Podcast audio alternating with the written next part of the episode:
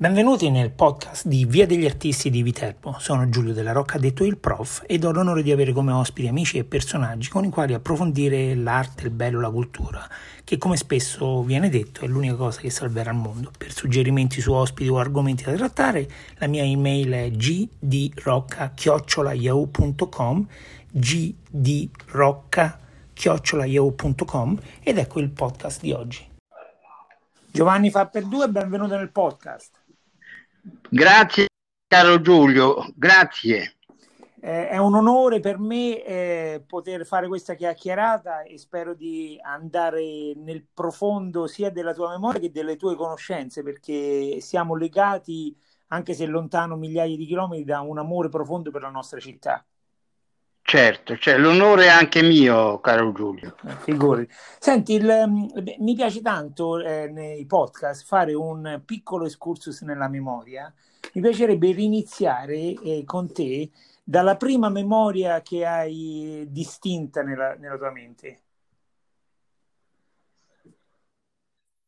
Eh, io mi ricordo che quando tentammo il collegamento l'altra volta, io mi, mi, mi ricordo ti dici qualcosa, però adesso eh, te, te, ne, te, ne, mando un altro di flash della mia memoria. Prego. Mi rivedo quando, quando esco dalla piscina termale di quelle che oggi sono le terme dei papi e la nonna che è capo dei, dei, dei, dei fanghini, di quelli, di, delle persone che facevano i fanghi al, eh, eh, a quelle che oggi sono le terme dei papi, mi porge un lenzuolo che odorava di sole e di bucato per farmi asciugare.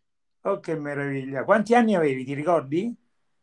Io avevo dieci anni, la nonna era, era lì socia della cooperativa eh, Terme di Viterbo che gestiva quello che oggi sono lo stabilimento comunale che hanno oggi chiamato Terme dei Papi, e la nonna era capo reparto dei fanghi e, e la cooperativa Terme gestiva le terme comunali tra una parete tirata su all'ultimo momento e un gruppo di macerie dall'altra parte, perché e, e tu, tutto quello che era il palazzo del Papa era stato fatto saltare dai tedeschi prima della ritirata.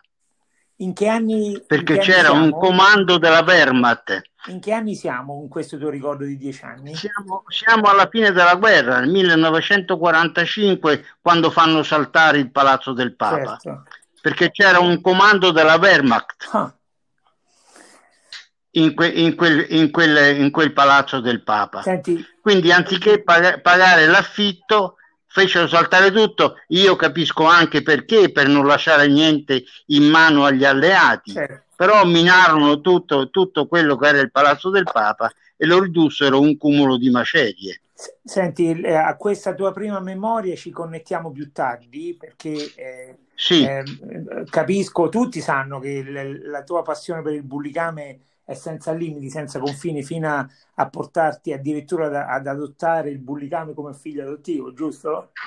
Eh, eh, beh, sì, è il mio figlio adottivo e lo devono sapere tutti perché devono prima fare i conti con me se, se vogliono bene. in qualche modo continuare a violentarlo. Bene, bene, ci ritorniamo più tardi, che è una cosa, un argomento molto interessante. Sì. Eh, intorno a dieci anni il giovane Giovanni fa per due sta dalle parti di San Faustino, se, se ricordo bene. San Faustino, sì, via Pio Fedi per l'esattezza, Era... via Pio Fedi al, C- al Civico 9. Raccontaci com'era la vita del, del, bambino che girava per San Faustino. Ecco, eh, si giocava in quelle strade senza allontanarsi troppo, perché mia madre si affacciava dalla finestra e mi chiamava e io dovevo essere a distanza opportuna per ascoltare il richiamo altrimenti erano guai. Quindi, quindi se, se, io quando, quando chiamava Gianni, perché a casa mi chiamavano Gianni, mi, mi, chiamava da questo balconcino che avevamo su via Pio Fedi e io magari non la sentivo, quando arrivavo a casa, perché lei scendeva mi veniva a cercare, erano guai. Senti, quando eri lontano dove eri? Piazza San Faustino. Che succedeva a Piazza San Faustino? Raccontaci che a San Faustino c'era l'edicola dei giornali, c'era la, la fontana bellissima che fu fatta dai Viterbesi nel 1252, dagli esuli ferentani, esatto. perché San Faustino è nato da, da, dai ricchi esuli ferentani. Esatto, quello è tutto un altro perché erano tutti, vero? Sì, sì, erano tutti casalini e, e, ed era un, un, terreno diviso dall'Urcionio perché stava al di, qua, al di là dell'Urcionio, oltre l'Urcionio, certo. oltre Ponte Tremoli e quindi era una terra che, che era considerata fuori dalla città. Certo. Era periferia vera. Dai, dai, torniamo, torniamo, a Giovanni Bambino che sta. Che e quindi c'era, c'era, la fontana dove noi ci divertivamo a giocare con le botti, stappavamo le botti perché i, i, i villici mettevano le botte, le botte per farle stanare, si, si, usa questo termine, per far atturare tutti i buchi. Noi te, levavamo i tappi, l'acqua fuoriusciva e quindi il villico doveva di nuovo riempirla e quindi qualche parolaccia la diceva. Poi c'era il, il Barroscigno, Barroscigno unico bar del quartiere il quale, che stava nel palazzetto, quello che sta davanti alla fontana.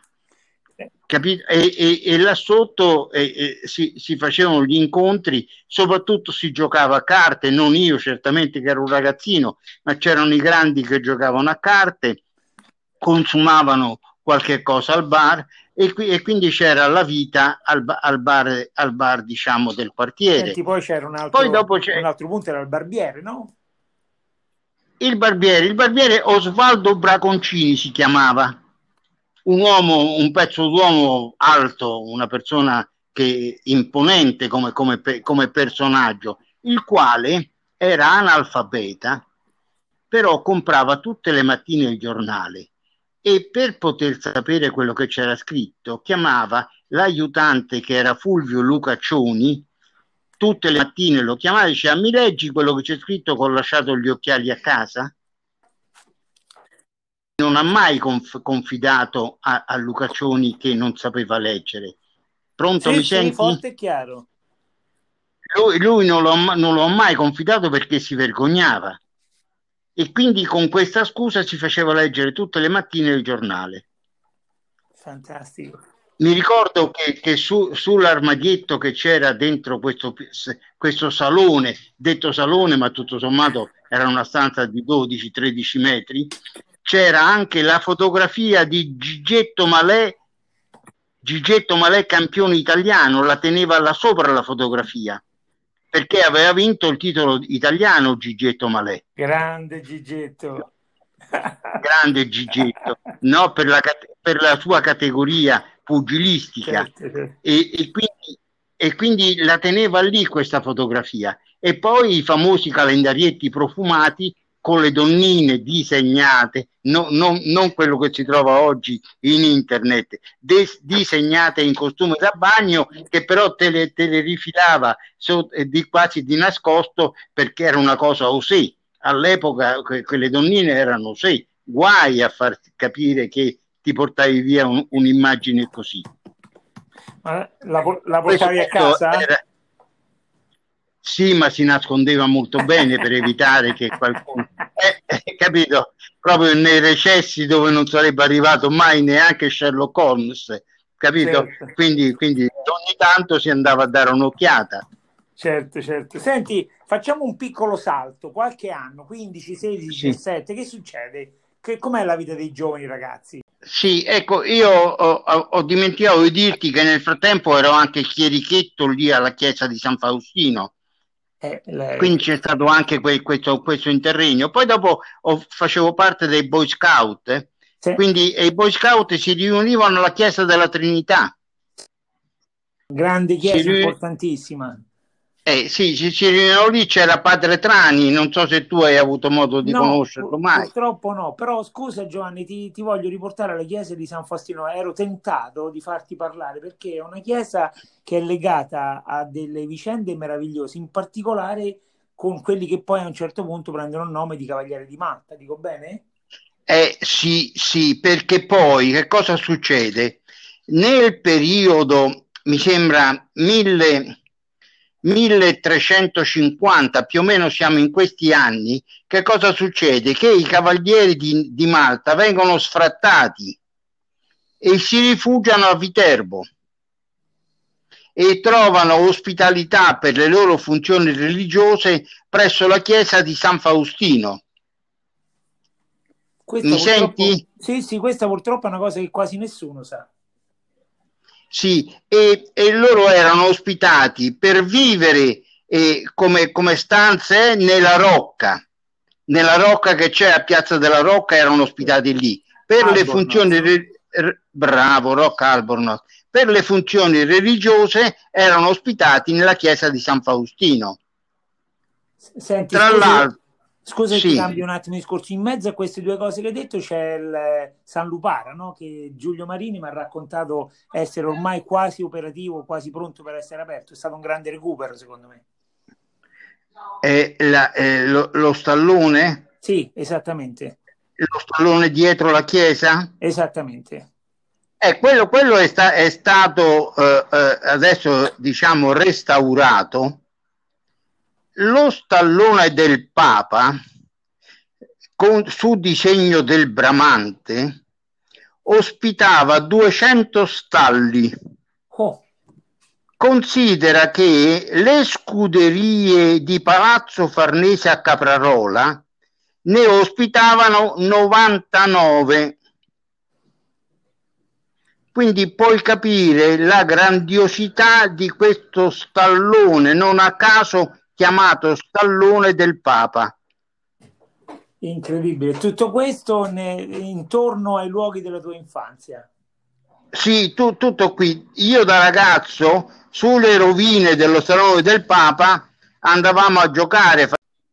Sì, si giocava alle guerre, oppure c'era, c'erano i campetti di calcio improvvisati e, e, questi campetti li improvvisavamo sulle strade, sui vicoli e, e, si mettevano i cappotti e al posto dei pali si facevano due porte con tutti i cappotti e poi si giocava, si giocava a, a, a, pallone, due piccole squadre e si giocava. Ma questo nella strada, non so, in via Pio Fedi, nella parte finale di via delle Mura, do, dove non passava quasi mai nessuno, oppure, oppure in via Signorelli, davanti, davanti alla, a quella che poi eh, era la carrozzeria, quando chiudeva noi ci mettevamo a giocare a pallone lì.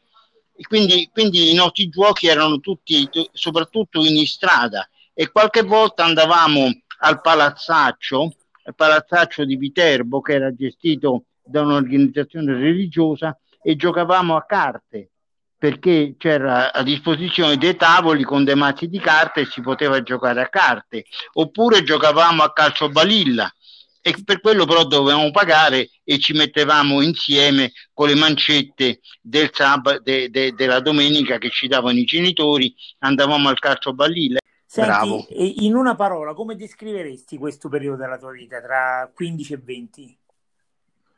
Ma certamente eh, di grande for, for, formazione, eh, un periodo che mi ha educato a non chiedere di più di quello che potevo avere, un periodo che mi ha educato ad essere felice di quel poco che potevo ricevere e mio padre era impiegato alle poste, noi eravamo una famiglia con tre figli e, e studiavamo tutti e tre, quindi, quindi, puoi capire i sacrifici che, che doveva fare mio padre, il quale eh, per poter arrotondare lo stipendio, quando era libero dal lavoro, faceva anche il muratore. Quindi, quindi insomma eh, sacrifici con la pala per, per, per dirla a, a, in, in, dialetto per poter eh, diciamo sbarcare il lunario. Però ecco un periodo che mi ha insegnato a vivere eh, una, una, vera vita da vero uomo ad, ad affrontare tutti quelli che sono i casi della vita che meraviglia Senti, ehm, sono curioso, in che anno compi 20 anni? Io 20 anni li compio nel 1960, 60.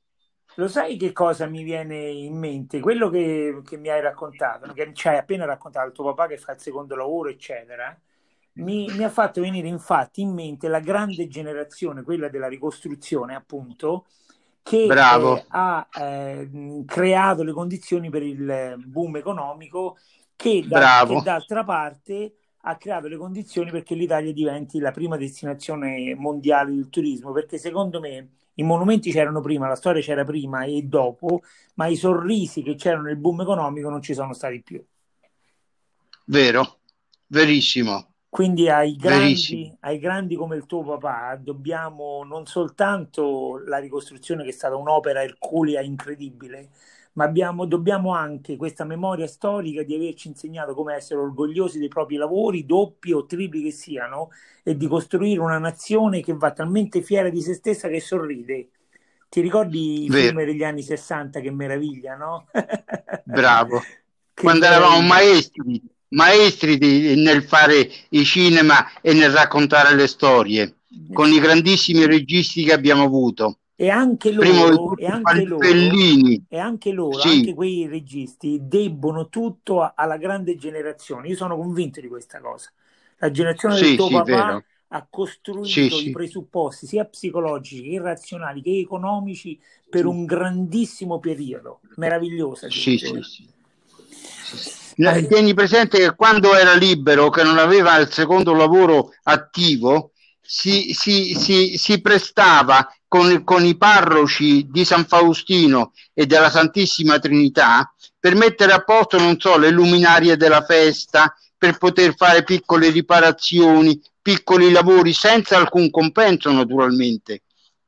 Però lui era a disposizione per, que- per queste cose piccole, eh, ho delle fotografie di mio padre arrampicato sulla cupola della Trinità, quella, quella tutta ricoperta di piombo, accanto sì. al campanile, che sì. sta stendendo la luminaria. Sì. Lui senza reti, senza cavi, senza cavi, senza stare assicurato a niente, mi, mi segui, con le scalette. Eh, lui lassù metteva le, le, la fila di lampadine per illuminare la cupola Incredibile, incredibile. Questo era, era le, le, quell'epoca. Si guarda, lavorava tutti a sì, testa bassa. Sì, sì, guarda, io veramente sono affascinato dalla grande generazione della ricostruzione, onestamente affascinato, con molta, con molta umiltà eh, dico questa cosa, perché eh, è chiaro che il mondo è cambiato nel frattempo, sono passati tanti decenni, però quella generazione veramente ha su di me un effetto dirompente addirittura. Sì, sì, sì. Certo, lui fece due guerre, eh? Africa e Russia, eh? Mamma mia. Cioè, no, no, non, è, non, è, non, sono caramelle le guerre, eh? lo ah, sai no. bene. Ah, sì, Lui. Mi, mi, raccontava che a Port Said una nave italiana carica di soldati italiani era stata silurata da un sottomarino, no? E, e, mi raccontava di tutti questi poveretti che nuotavano mentre i pescecani facevano a pezzi. Questa è la guerra. Oh mamma mia, oh mamma mia. Senti, la, la guerra è questa. Parliamo, parliamo di altro, di altro sì. Sì, ci, rattristiamo, giusto? Certo, certo. Io leggo nella tua vita dedicata no, a tante vicende, no, da, non solo il Bullicame, ma anche Viterbo, la tua amata città, leggo tantissima passione, tantissima, tantissima enfasi. Da dove nasce questa incredibile, sanguigna eh, connessione con la tua città? Eh, nasce che io, avendo cominciato a collaborare con un giornalino locale, e dovendo scrivere cose locali e non volevo scrivere stupidaggini, e so, ho cominciato ad andare in biblioteca a farmi le fotocopie dei libri e tutte le sere fino a mezzanotte, l'una, le due, mi leggevo queste fotocopie, me le leggevo tutti, ho cominciato, ho cominciato dal, dal Pinzi, poi ho fatto il Signorelli, poi ho fatto eh, eh, i due signorelli, poi, poi, ho fatto tutti gli altri libri che ho trovato scritti su, su, su Viterbo e sulla sua storia, tutti, me li sono passati tutti. E, e ho fatto eh, montagne di fotocopie, perché io no, no, non li puoi comprare, non, non, ci sono in commercio quei libri. Certo. E mi sono fatto montagne di fotocopie che ancora conservo e ogni tanto va, vado a consultare ma montagne. Ti posso dire che attualmente se vuoi una misura io eh, di, di, fogli a 4 quelli per la fotocopiatrice ho, ho almeno 3 metri di volumi. Capito? Senti, quindi tu oh, naturalmente Prego. Sì. Prego, prego. No, natu- naturalmente eh, eh quelli lì, se vai in biblioteca, sono magari 40-50 libri. Certo, certo, certo. Senti, tu sei la persona giusta per fare una domanda eh, impossibile. Eh, confido nella tua capacità di racconto per portarci in quello in cui ti invito. Mi vorrei immaginare eh, una Viterbo del 1260. Santa Rosa è morta da dieci anni, i papi hanno deciso di venire a Viterbo e Viterbo, così come tu la descrivi nel 2013 nel titolo del tuo libro Viterbo Caput Mondi, Viterbo è un po' il centro del mondo. La, l'Ecclesia Viterbiensis è ancora di, di là da venire, no? mancano centinaia di anni, però Viterbo è sede papale. Viterbo è una eh città sì. nel fiore, nel periodo aureo, no? Mi piacerebbe che tu sì. ci raccontassi, se possibile, eh, una passeggiata per Viterbo nel 1263, nel 1265. Allora, eh, cominciamo, cominciamo dal 1257, quando eh, eh, diciamo Brancaleone degli Andalò, senatore di Roma e comandante in capo del comune di Roma, litiga con Alessandro IV e lo minaccia per strada dicendo se ti incontro ancora ti passo a fil di spada. Cominciamo da qui. Il Papa, chiaramente lì non, le guardie svizzere non ci sono, i carabinieri non li hanno ancora costituiti, la polizia ancora non c'è e l'unica cosa che si fa nel Medioevo, l'unica arma a disposizione di tutti è la fuga. Non ci sono altre armi. E il Papa adotta la fuga e, si, e viene a Viterbo nel 1257 de- decide di trasferire la sua residenza, quella della curia, che gestiva tutti i tribunali e tutti i processi, e, quello, e quella della corte trasferisce tutte queste residenze a Viterbo. D'Amblè Viterbo si trova con 2500 emigrati. Arrivano a Viterbo circa 2500 persone in una città che la cui popolazione, la, la, la, diciamo la maggior parte delle persone campa di salario agricolo che non è assolutamente eh, eh, ricco, no? arrivano 2500 persone che tutte queste hanno lo stipendio e tra questi 2005 ci sono papi, cardinali, abbati, monsignori, vescovi. Ci sono tutti, tutti questi personaggi de, della Chiesa che percepiscono prebende molto ricche e che possono comprare ciò che vogliono. Arrivano tutti a Viterbo. Si parla di affitti moltiplicati per quattro. Si, si parla di eh, conventi che litigano per, per, per, ospitare i cardinali. Si parla di eh, una, un avvio di commerci mai visto a Viterbo e improvvisamente cessano tutti tutte le lotte intestine tra le famiglie rivali, nessuno più fa lotte con l'altra famiglia, tutti pensano a guadagnare e a vendere e a proporre i loro servizi, perché insieme a questi ci sono anche i cavalli che devono, devono essere nutriti tutti i giorni. E poi ci sono tu, tutte le famiglie dei cardinali, del Papa, di tutti i monsignori che vengono qui a vivere e poi vengono qui tu, tutte le, le, varie confraternite, vengono qui tutti i vari ordini religiosi per stare vicino al Papa e arrivano altre persone. Insomma, Viterbo diventa una città europea che per poter passare, per poter circolare, devi chiedere permesso. Se per poter circolare vicino al palazzo papale tu devi chiedere permesso perché ci sono file di pellegrini che come un fiume si rinnovano giorno dopo giorno sulla via Francigena per poter arrivare a vedere il Papa, fiumi di pellegrini muniti di, di, bordone e di bisaccia che tutti i giorni si rinnovano e arrivano a Viterbo per vedere il Papa. Ogni parola che usciva dal nostro palazzo papale è legge per il mondo intero conosciuto legge. Il Papa in quel momento è non solo, diciamo, al, al, al, ai due grandi poteri, quello spirituale e quello giurisdizionale. Il Papa in quei giorni può mettere qualcuno in galera e buttare la chiave e nessuno mai gli dirà perché l'ha buttata. questo è, è quello che accade a Viterbo improvvisamente, d'amblè. Senti, da un giorno all'altro. Continu- continua a raccontarci quello che si vive nelle strade di Viterbo. Hai detto no, questi fiumi di pellegrini, ma non solo, no? ci saranno pure cardinali, vescovi, prelati. Sì, no? prelati. Vengono anche persone che sono in procinto di partire per la crociata e vogliono l'ultima benedizione del Papa. E non è che sono uno o due, sono centinaia che aspettano per poter essere benedetti dal Papa, che si affacci e che li benedica vengono qui de, degli abbati, eh, abbati che hanno, che hanno circolato per tutta Europa e addirittura uno dice venni a Viterbo e giunsi a Viterbo e trovai Roma. Eh? Senti, questo è pure Viterbo, periodo, Viterbo, è pure il periodo della, mm, come si chiama, della procettoria templare, no? Di Santa Maria, sì, delle, sì. aiutami, Santa Maria delle, eh, della Carbonara della carbonara. Ecco, laggiù, laggiù eh, c'è anche uno stemma, uno stemma che, che raffigura il tau, sai la, la croce senza la parte superiore?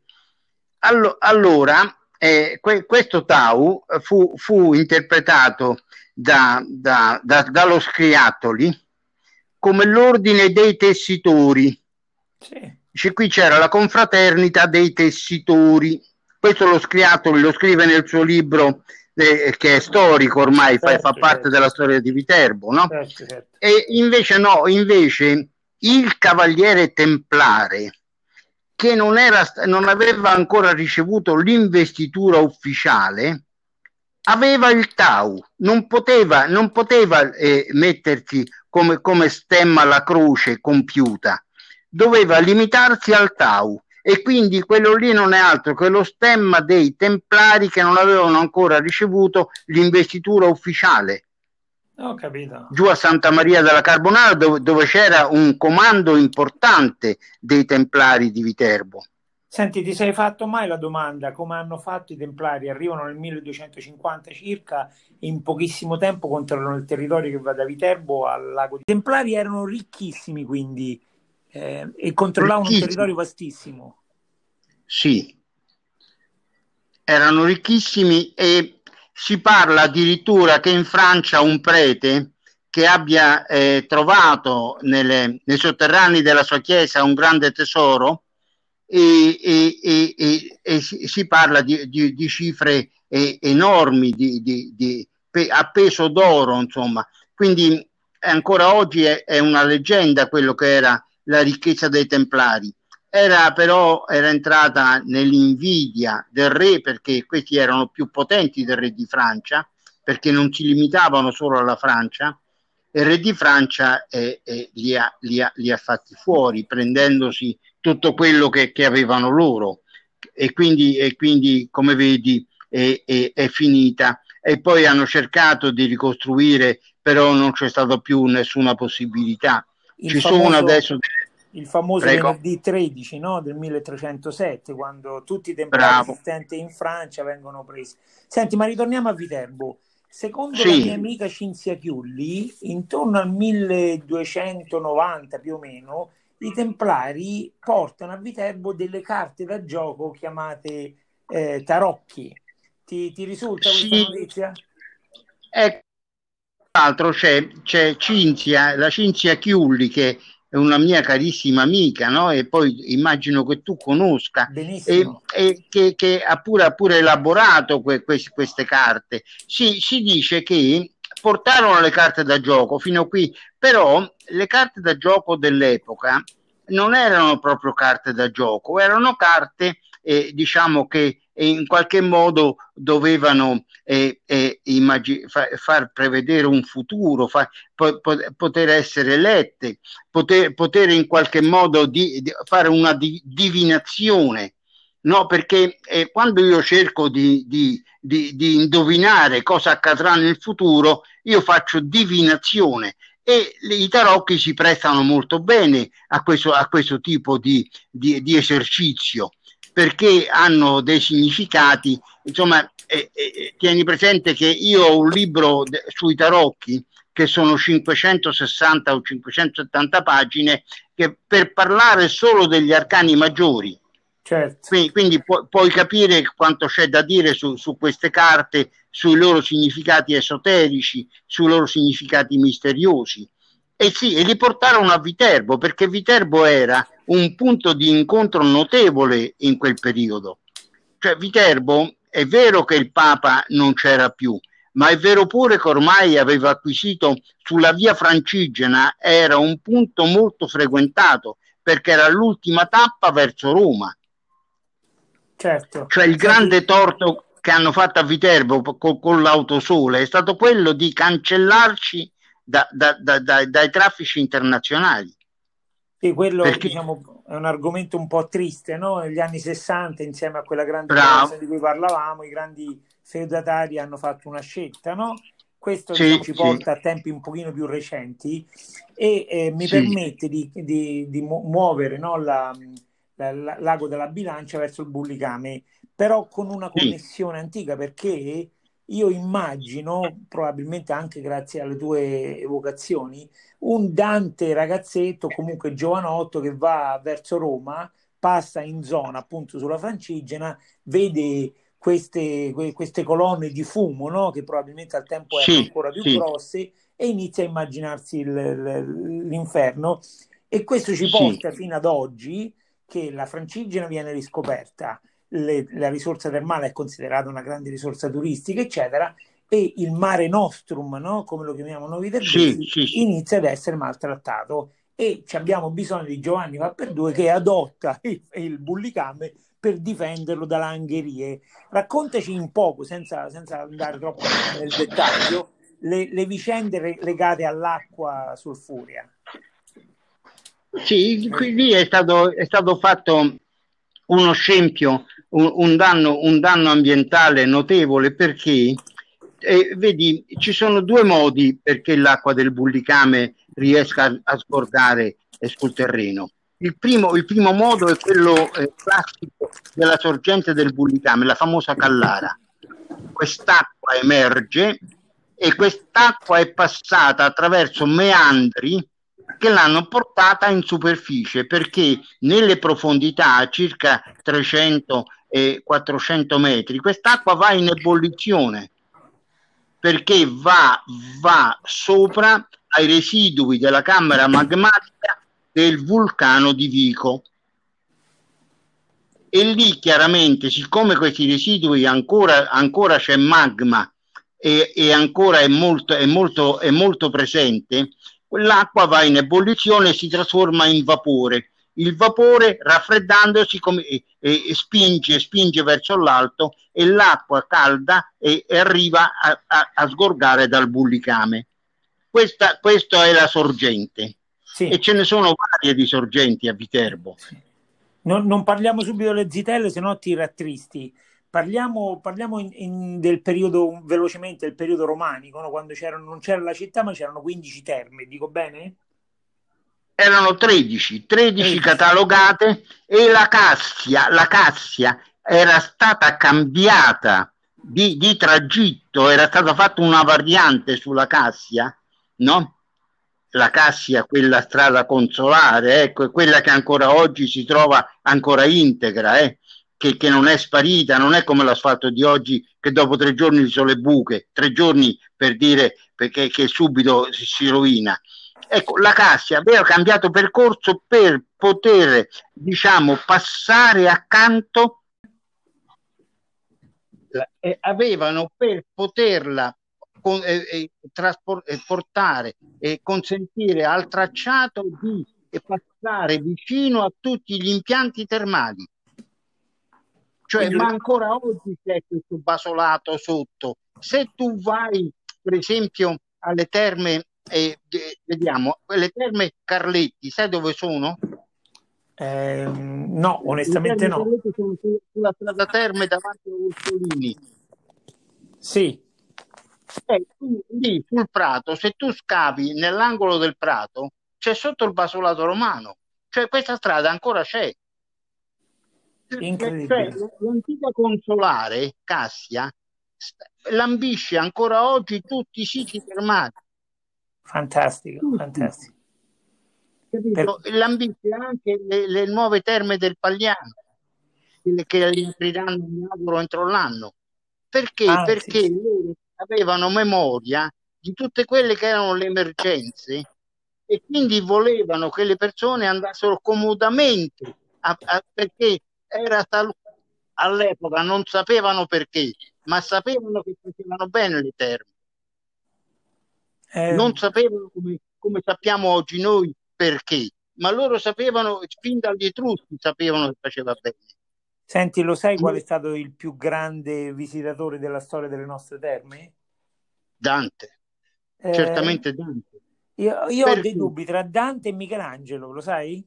No, però Dante, Dante ci ha dato, ci ha fatto un favore che non ci poteva fare nessuno. L'unica sorgente termale citata nella Divina Commedia è Vero, il Bullicano. vero, vero, vero, vero, Oh, vero, vero. oh, è un cartello di pubblicità, a parte il fatto che Viterbo se ne frega e ancora lo deve scoprire questo, no? Perché un giorno lo scoprirà. Però ci ha fatto un favore de- proprio immenso. Oh, Michelangelo, anche lui, però per esempio di Michelangelo, detto tra me e te, non si sa se fu il Bullicame o fu una sorgente in Toscana. Non è Non il sappiamo Bacucco? Non è il Bacucco? Potrebbe essere, ma non, non c'è nessuno scritto che lo, che lo dice proprio per- precisamente, capito? Cioè, invece Dante, Dante proprio non solo lo dice a chiare lettere, ma ci cita come unica, e tieni presente che Dante, tutti i monumenti che cita nella Divina Commedia, sono tutti grandi monumenti, lui non si sbaglia mai. grande, Pronto? grande. Sì, sì, ci sono, ci sono. Senti, come, come, come, come viene maltrattato oggi le- questa risorsa incredibile? Ti, ti Ecco, lascio allora ti, sfogare due minuti, dai. ti- ti spiego, Le- la società Gesterbit che, che- che gestisce le terme Salus chiese in regione di pulire la sorgente San Valentino, che era una sorgente, come lo è il Bullicame. E la regione disse di no perché stavano ancora concede- facendo le pratiche per la concessione, quindi non possiamo autorizzare una pulizia su qualcosa che ancora non è concesso ufficialmente. Mm? Sì. Questo, questo signore invece che gestisce la Gesterbit, che cosa ha fatto? Ha chiamato un abbattipalo a nove atmosfere, l'ha messa sulla sorgente e l'ha sfondata, trasformando la sorgente in un pozzo artesiano. Il pozzo artesiano, con presa diretta sul bacino, succhia in una maniera eccezionale tutte le acque che sono all'intorno e le acque seguono la stessa logica dell'automobilista. L'automobilista quando si deve trasferire piglia sempre l'autostrada. Le acque fanno la stessa cosa, siccome vicino c'è il pozzo artesiano che è un'autostrada, anziché andare a faticare per uscire dal bullicame, escono dalla sua strada. Certo, Capisci? certo. Perché è a 150 metri di distanza, quindi fa interferenza.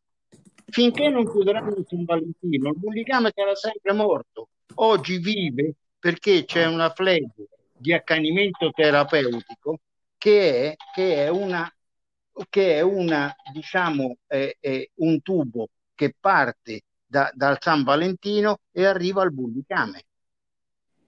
Oggi vive solo per questo, perché l'acqua del San Valentino viene restituita al bullicame attraverso un tubo che io chiamo flebo di accanimento terapeutico, come è giusto che sia, perché altrimenti sarebbe morto e quindi lo teniamo in vita con questa flebo.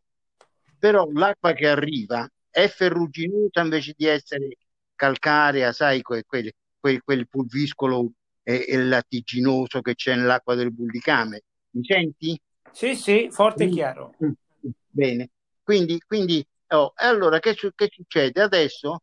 Ne- questo è accaduto il 25 novembre del 2014. Ad oggi, oggi, 3 luglio 2020, non è ancora stato fatto niente per poter ripristinare questa situazione, malgrado un'ordinanza sindacale, malgrado una sentenza del TAR che che, gli, ha, gli, ha, comandato di rimettere a posto tutto. La sentenza del TAR è del 21 giugno 2016. Senti eh, Giovanni, scusa, ti interrompo, ti ho lasciato un attimino sfogare. Adesso parliamo, parliamo di futuro. Dimmi sì. la ricetta del dottor Giovanni fa per due per le acque termali di Viterbo.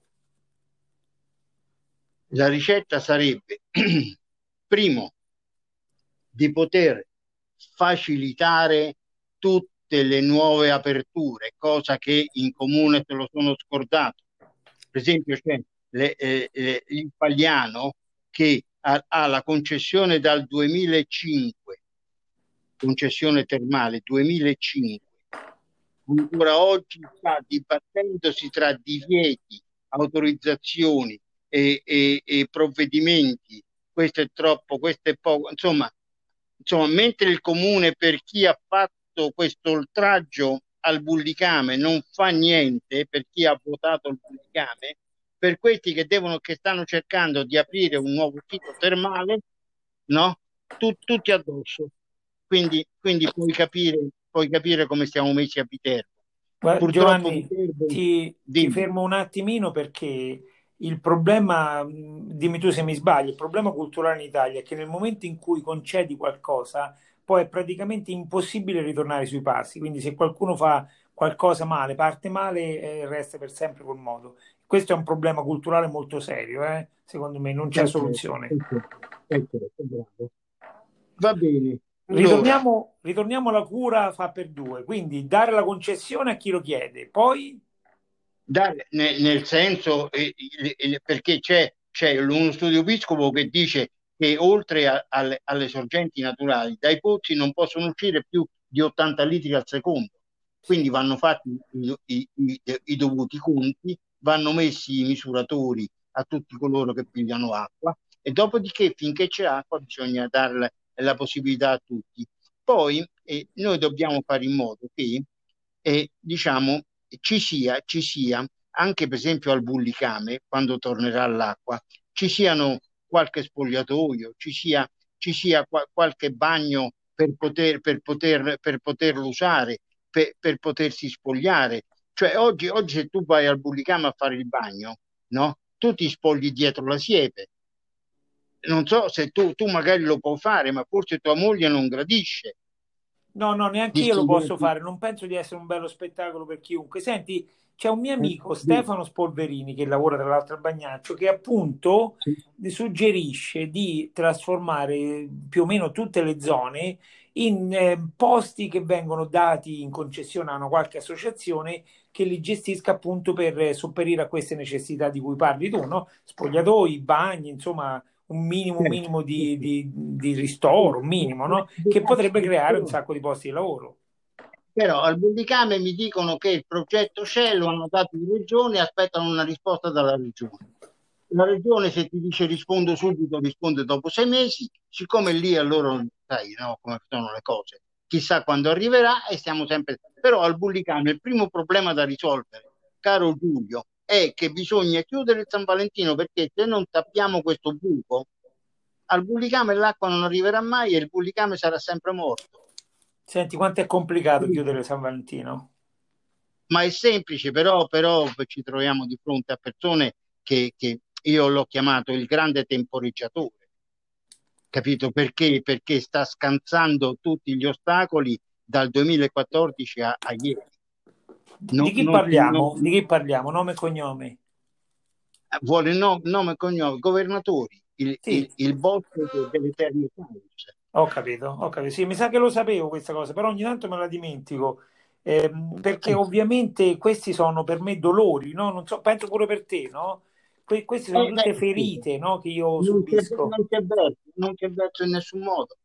Prima, prima non c'erano i tubi, poi non, c'era, non era disposta la società, e poi lui non aveva i soldi e poi, e poi lo doveva fare il comune. Poi, cioè, qui, qui, stiamo proprio, e, e, però siccome, siccome eh, io, io, io, te la dico tutta come sta, siccome l'albergo quando eh, eh, arrivano personaggi che vogliono fare congressi, magari personaggi politici, capito? Persone che in qualche modo, eh, tu sai come la, la, funziona la politica, no? E questo albergo viene offerto. E, e, allora, e allora ecco qui che magari queste persone, siccome fanno questi, queste, queste diciamo, si prestano a, a, a dare le stanze, a, da, a, dare i saloni, a dare la sala conferenze, magari eh, godono anche di qualche, che ne so, Va bene, ho capito, ho capito, ho capito. Quindi la cura fa per due passa tra la, la, la, la cura San Valentino, quindi prima cosa risolvere San Valentino, secondo dare possibilità a chi vuole di gestirlo in maniera intelligente. E non, crea- e non creare troppi ostacoli. Porca esatto. Eh, sarà questo qualcuno, no? Un giorno ci metterà, ci vorrà uno, secondo me ci vorrà uno zar dell'acqua calda, uno zar come quelli russi, no? Che ha poteri sì, sì, e faccia chiedere le cose. Chiedere, per tagliare la testa e qualche altra cosa. Adesso non eh, posso dirlo perché bravo, bravo. Capito? Però se cominciamo a tagliare quelle cose lì, vedrai che la gente comincia a stare attenta. Senti Giovanni, è stato un piacere enorme e mi hai parlato di cose meravigliose a cui tenevo sia il Bullicami che il, la Viterbo degli anni 1260, 70, 80, 90. Sì.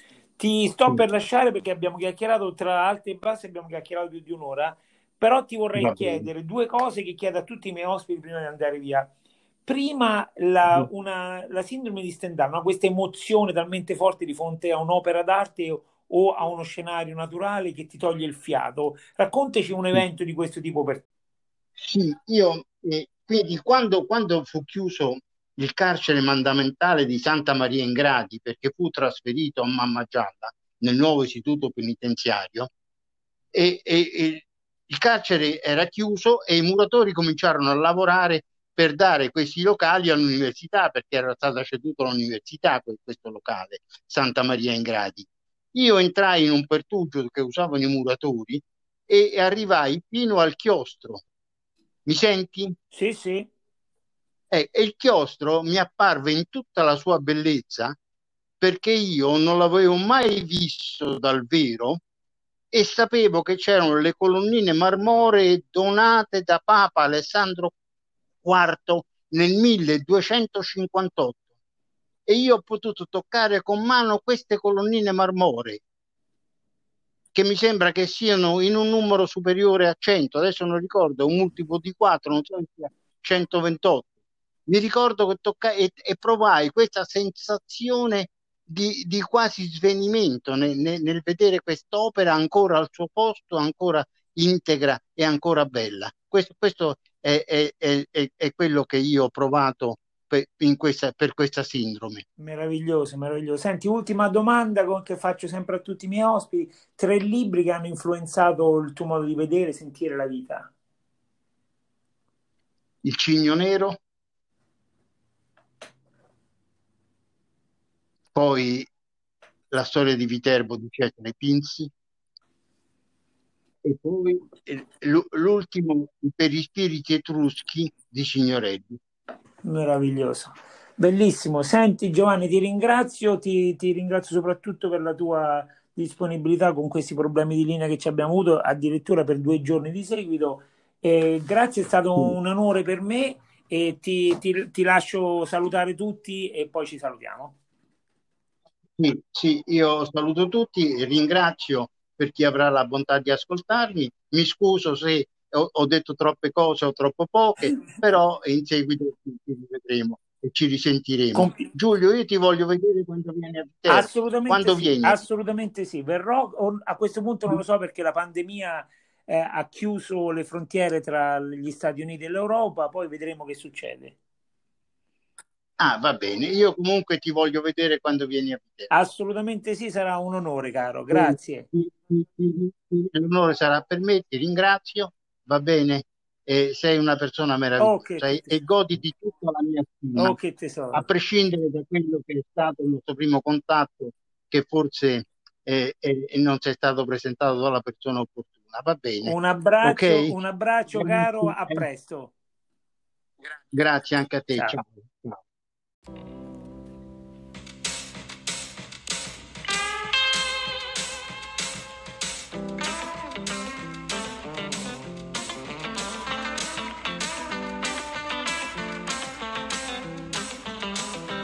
È il giorno giusto per pulire, non ti distrarre sta ma senti, fa sparirci che cartaccia, è felice la caterinaccia. In a scale from 1 to 10, can you be terrible? Yes I am, I don't even know why you make it dirty to the sky.